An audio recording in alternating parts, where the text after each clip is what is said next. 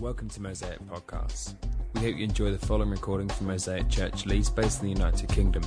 For more podcasts and information on Mosaic Church, please visit mosaic-church.org.uk. Thank you for listening.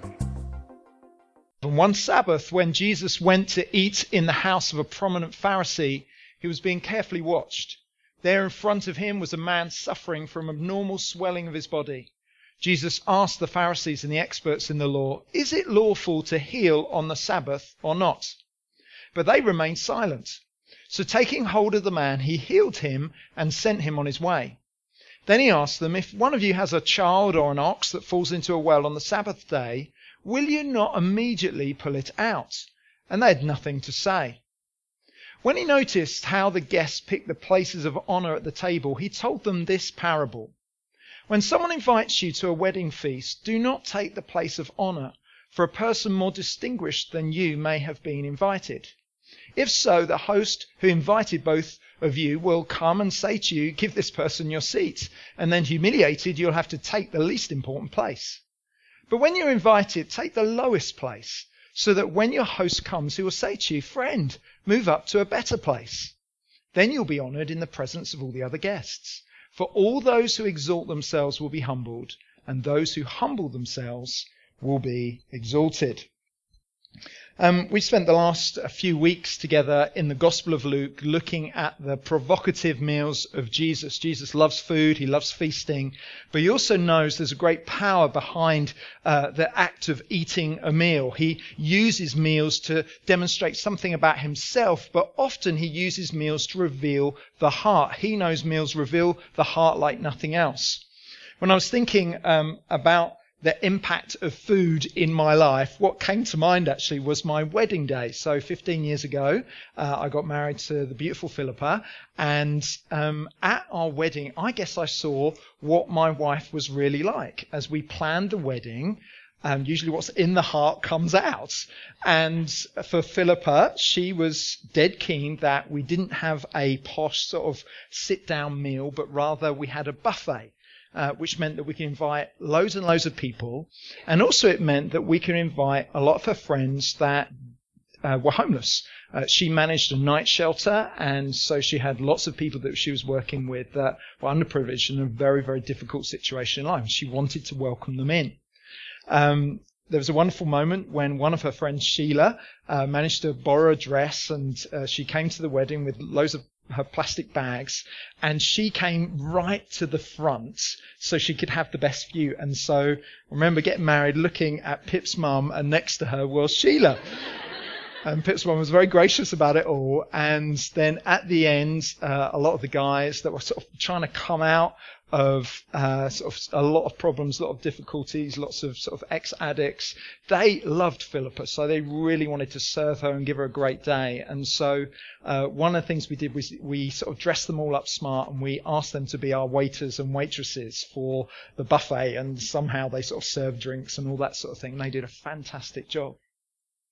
So at my wedding, I felt I got a glimpse of what my wife was really like. And Jesus understands that when we eat and who we eat with, it definitely shows what's going on in the inside. I wonder if you we were to look at your eating habits in the last couple of weeks, maybe the last month, we may all be quite shocked. But I wonder if you just spend some time thinking about who you ate with and what was the purpose behind your meals and who it was that you invited and how did you act during those meals and whether or not you invited people outside of this community. I wonder what you would find. What Jesus does in this particular meal in Luke 14 is that he notices that if in any way we are concerned for position or status or value or approval, then it will be revealed in our dining etiquette. And so simply put, in this meal, he wants to do these two things. He wants to, next slide, he wants to expose pride and encourage humility. Can you just turn to the person next to you and say the two things he wants to do?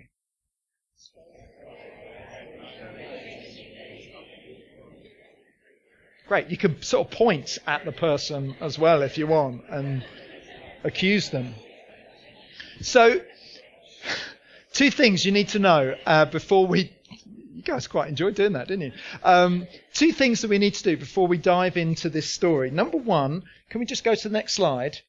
Let's read this. One Sabbath, when Jesus went to eat in the house of a prominent Pharisee, he was being carefully watched. So the scene is he's gone to a sort of famous religious teacher, and they've invited them. He, he, they've invited him there, and they are carefully watching him. That word there, uh, when it was originally written down, means almost to spy on Jesus. They want to catch him out. They want him to squirm. And the second thing you know, need to know about this story is that it's much more than just seating advice at a wedding. But Jesus is wanting to go a bit further and deeper. If we jump to the next slide, verse 7, when he noticed how the guests picked the place of honor at the table, he told them this parable. The author Luke wants to emphasize this. As you may know, parables always have a double meaning. They always have an underlining meaning. So there's a story, but then there's the real story underneath. And so when we read this, we've got to look for that real story underneath. And I hope by the end of tonight, we understand what that is. So what's going on here? What's going on in Luke 14? Well, to help us, I want you to pretend that we are at a wedding tonight. I'm officiating the wedding. You're the guests. Let's pretend there's an aisle down the middle. The bride is waiting to come in. Who knows who sits here to my left? Who should be here? The groom and the best man. On this side, the bridesmaids, and then probably sat on the second row to the left and right of the aisle. Who sits there and there? Parents. And then probably the next row back, you've got close family, grandparents, that sort of thing. Now, if you're sat sort of in the middle there, what are you to the bride and groom? You are friends. If you're right up the back, maybe still standing, what are you? Late friends. Very good. you know that in at weddings there is sort of like an etiquette of where you should sit. In English weddings, it's a real faux pas to sit in the wrong place. You even get asked on your way into a wedding, you know, whose side you should sit on. You're like, oh, I don't know, I like them both just as much.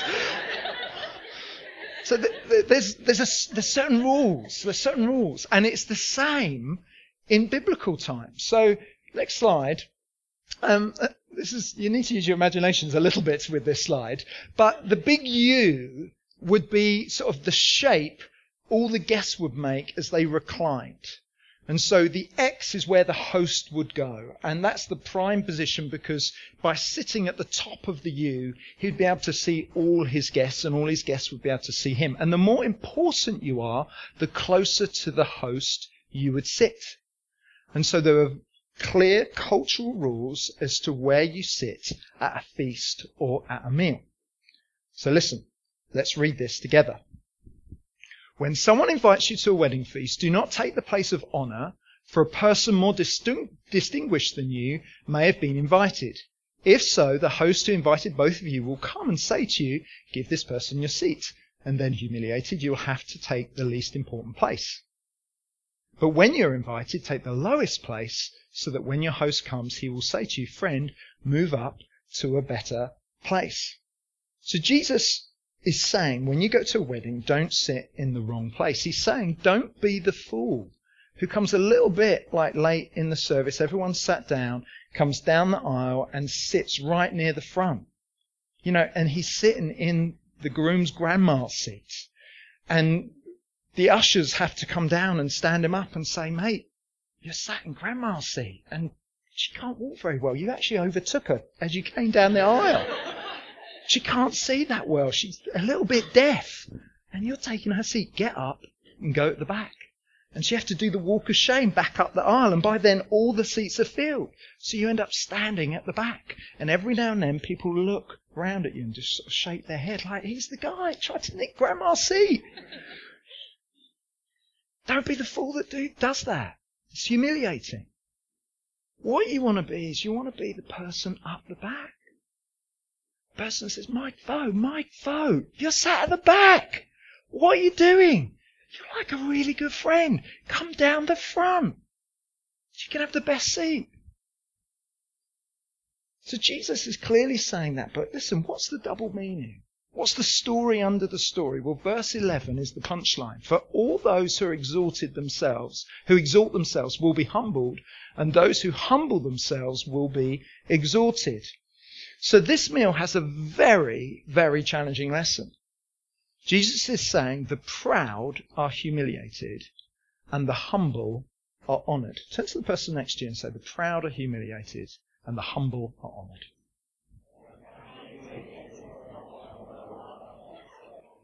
And then say to them, which one are you?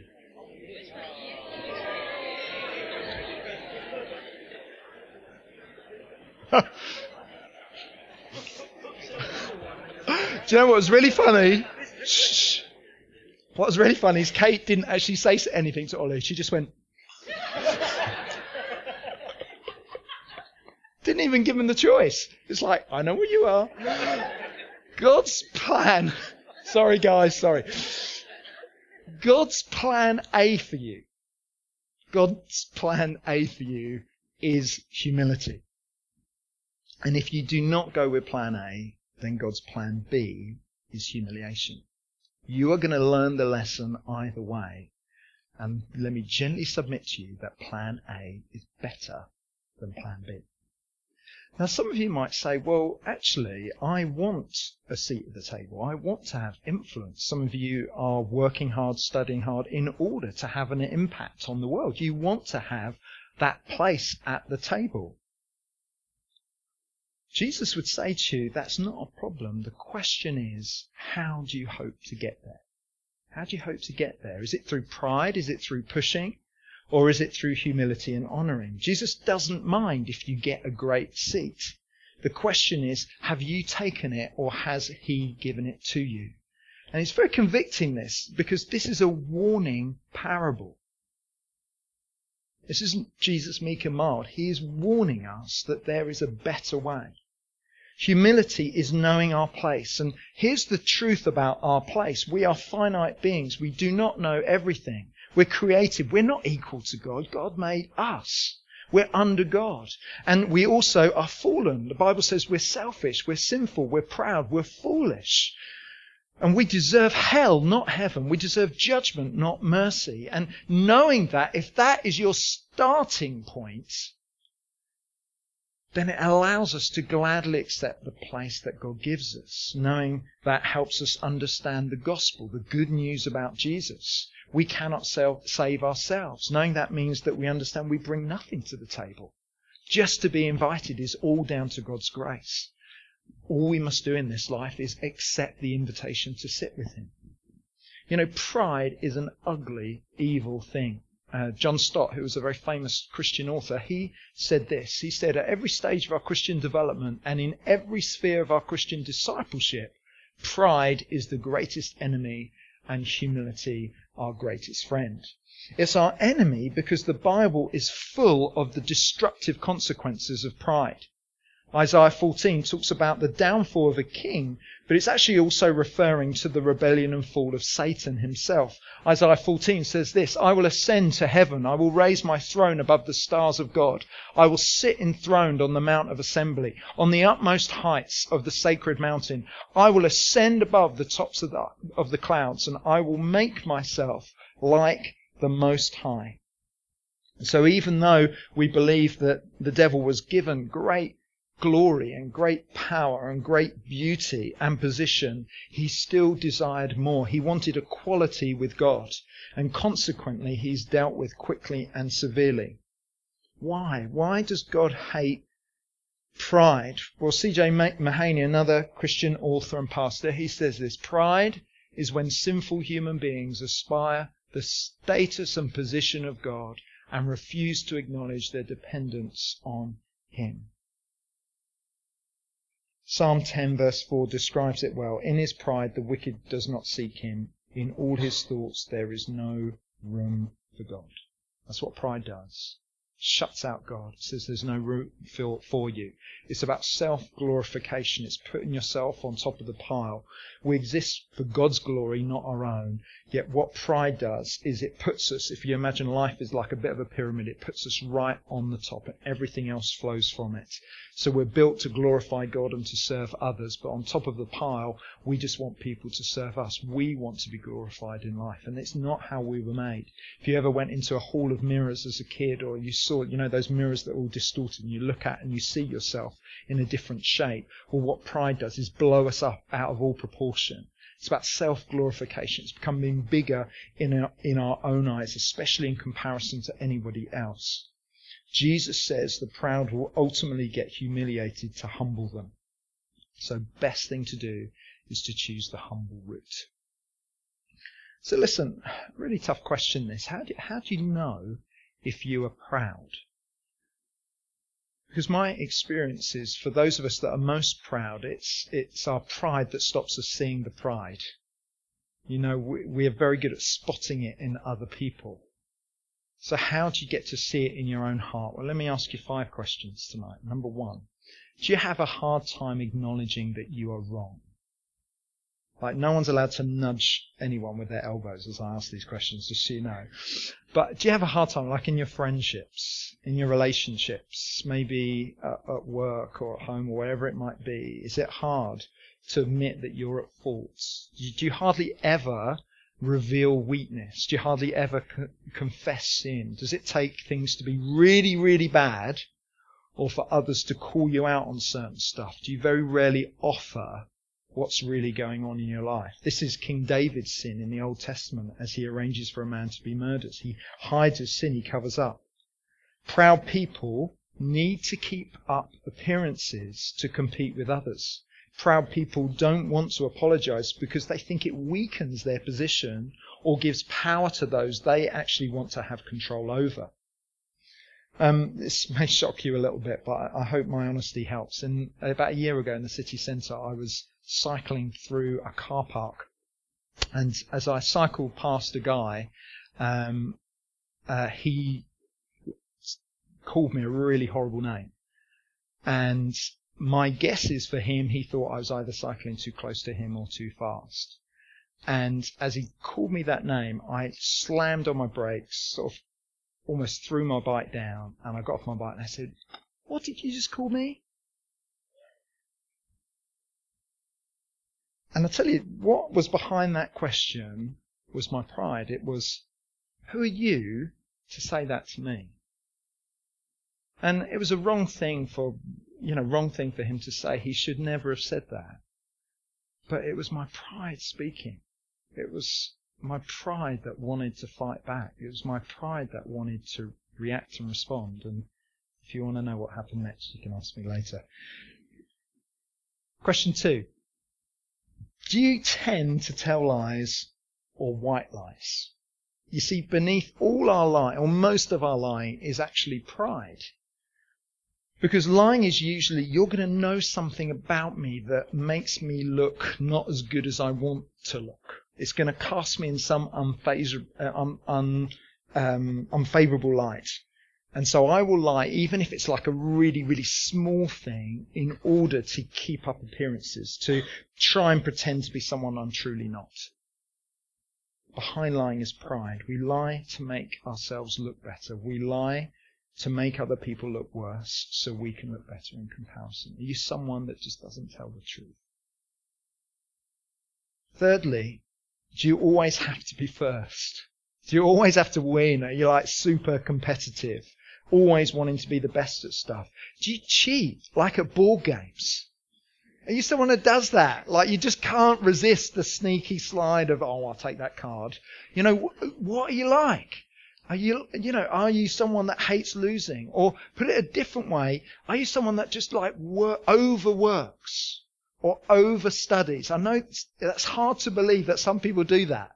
But some people like have to give themselves to stuff because they're so scared of failing and what it will look like. For those of you that drive, like how do you drive? Like, do you drive in a way to always get there ahead of the person? Do you have like little races when you stop at the red light and you're like, I'm going to totally nail this guy? Do you ever on a motorway, you know, when you see like a lane is closing, sort of 800 yards lane closing, and so all the polite people, they like go into the lane that's staying open. You're the one that bombs right up until the lane closes, and then forces your way, and you get cross that people don't let you in. Rich, you're feeling the conviction, aren't you? I can tell.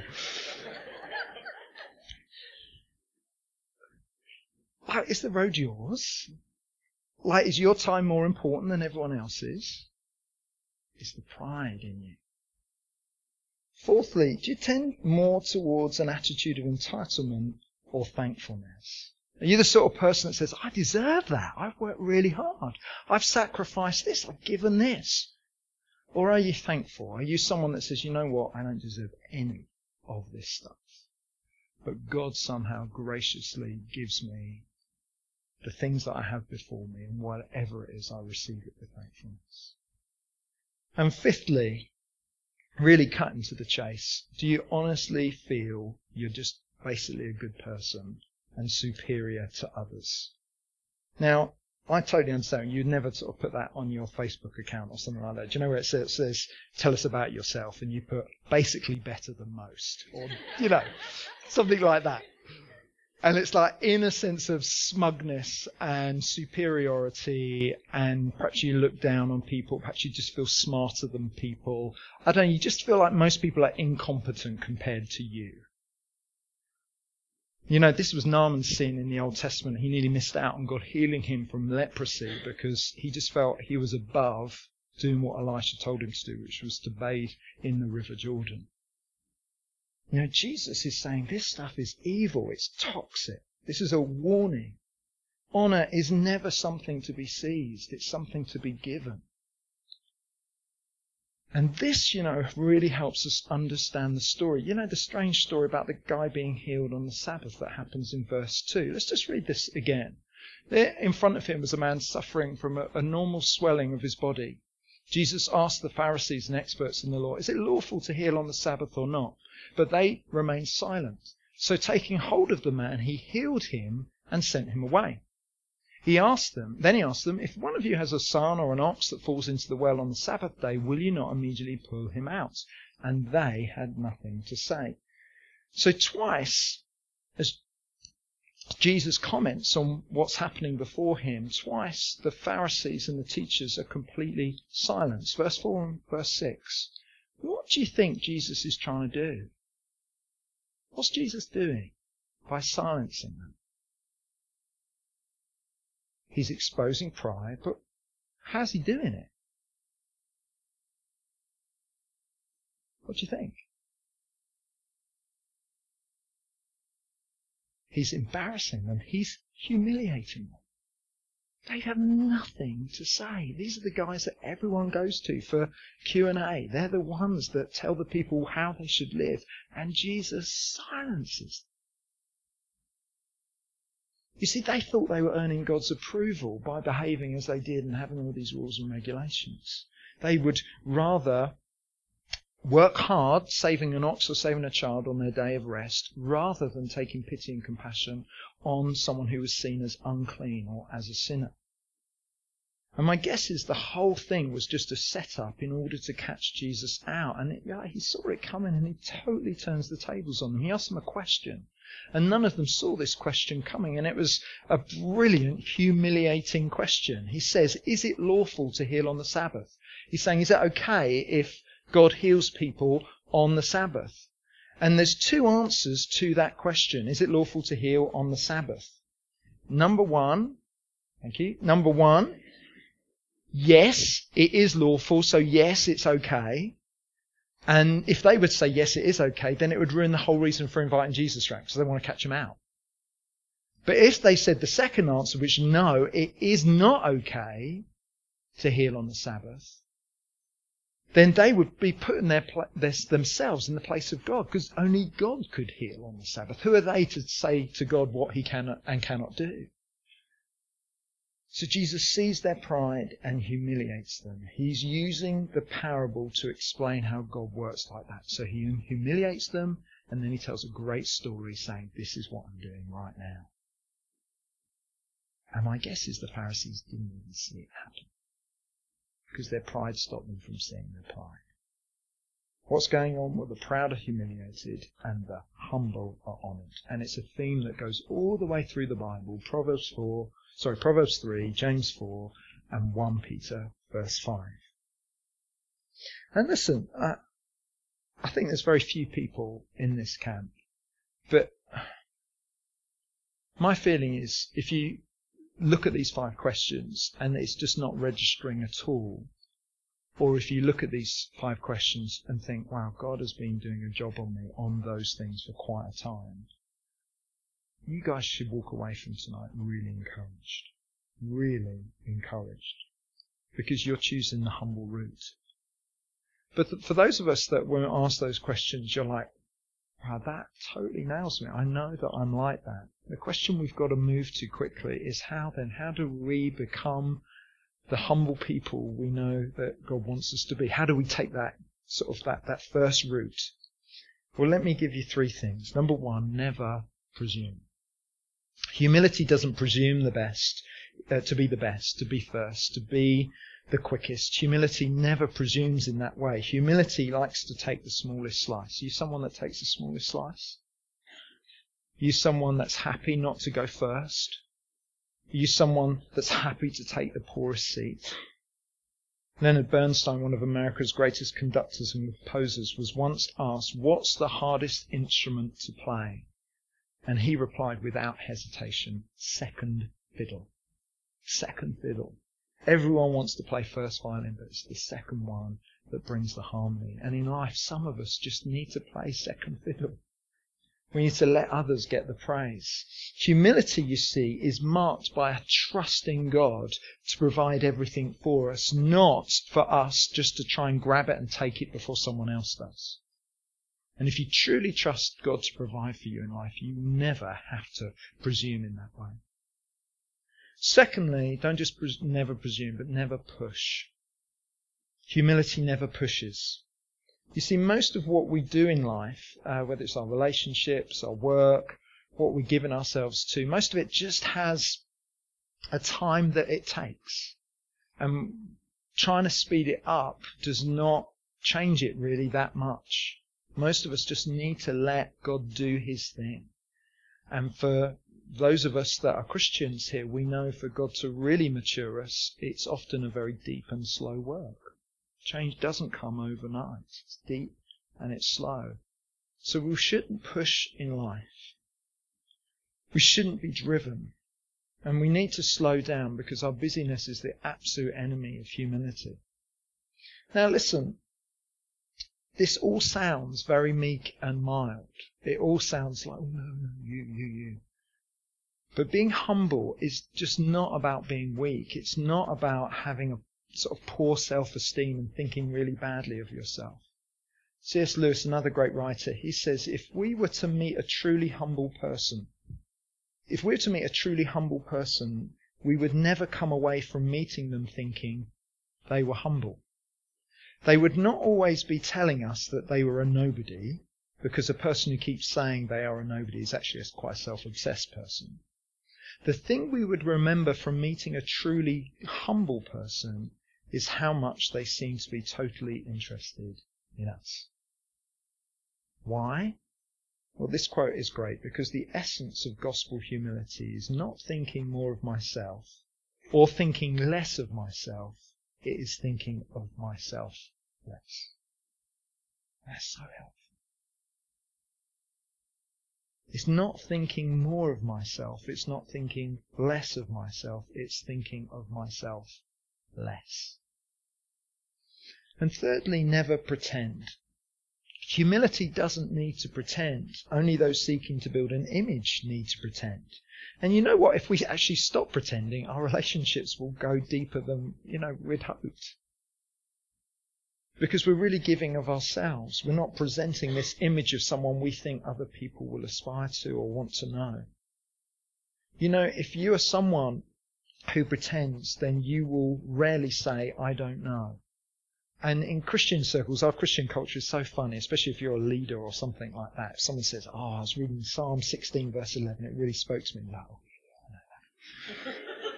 And like you wouldn't say, I've got no idea what that verse is. Why, can you tell me? Because you want to look like you know the stuff. And you want to, you know, it's embarrassing not to know that really famous scripture that everyone else seems to know. Don't be someone who pretends. You know, our relationships, especially in our accountability groups, they need to be marked by honesty and reality. And you know what I found over the years as I've like put myself out there and said, this is who I really am, people are very, very quick to accept me and love me and forgive me. Very quickly. And sometimes people abuse that position, but it's rare. Most of the time people have just been drawn in.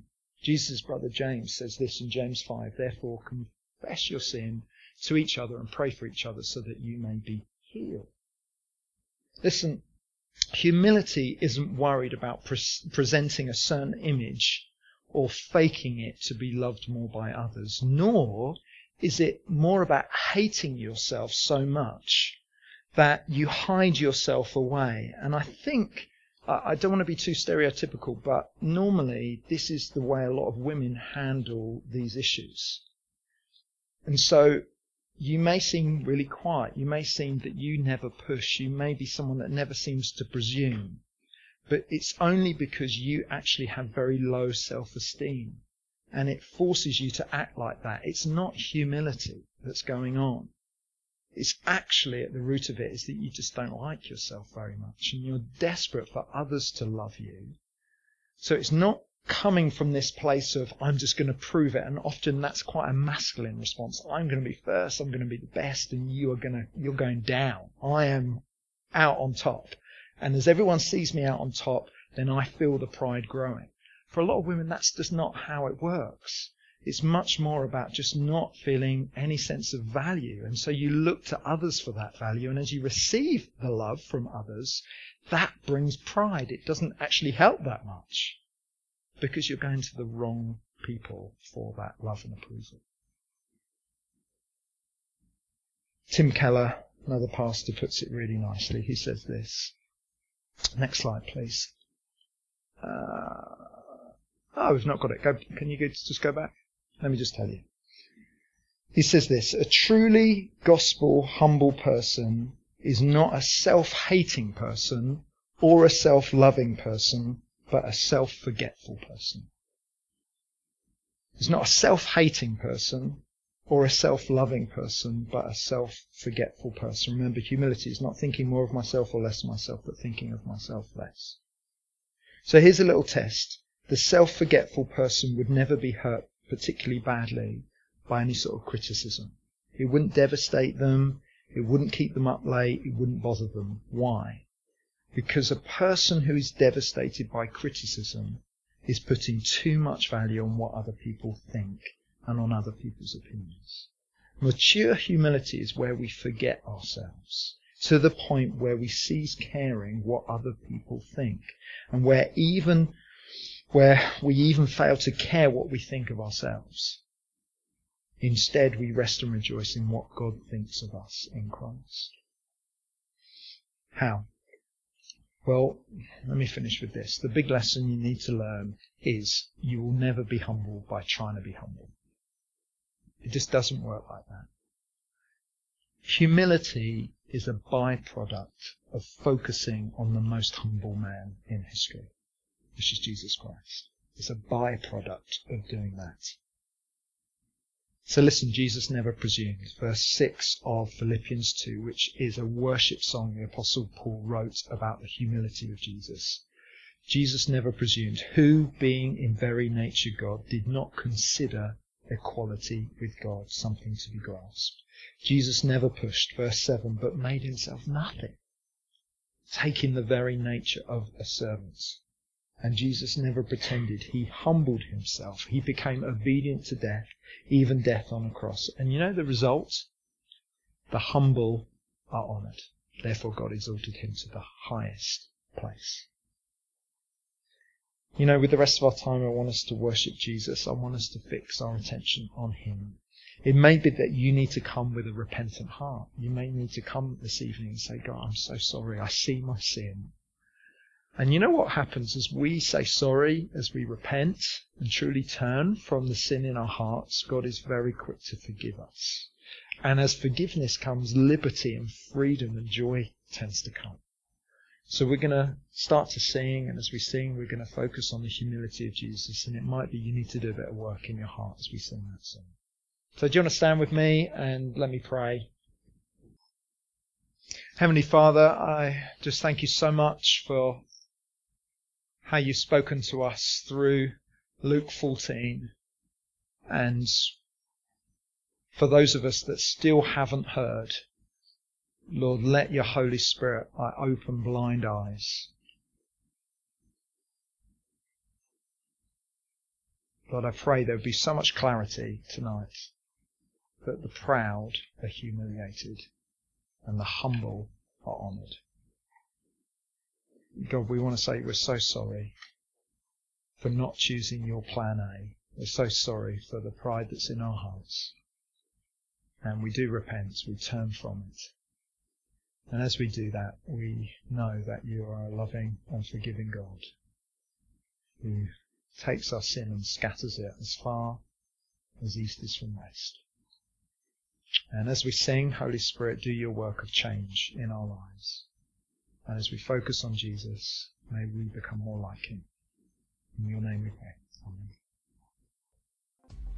Amen.